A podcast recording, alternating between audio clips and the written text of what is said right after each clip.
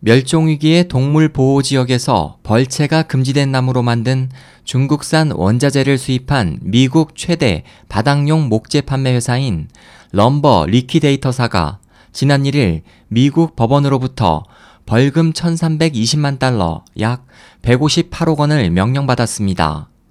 현지 언론은 미 법무부는 이 회사가 판매하는 중국산 바닥재가 러시아산 몽골 상수리 나무임을 지적했습니다. 이 나무는 멸종 위기에 처한 시베리아 호랑이와 아무르 표범의 서식지에서 자라기 때문에 해당 동물들과 함께 보호 대상으로 지정되어 있습니다.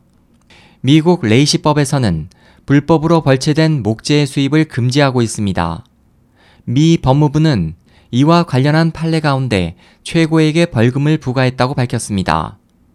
미국 법무부 고위 관계자는 이번 판결에 대해 환경법과 멸종 위기종 보호법을 위반한 대가가 얼마나 엄중한가를 잘 보여준다고 말했습니다. 미국 버지니아주에 본사를 둔 이 회사는 미국 전역에 370여 개의 체인점을 갖고 있습니다.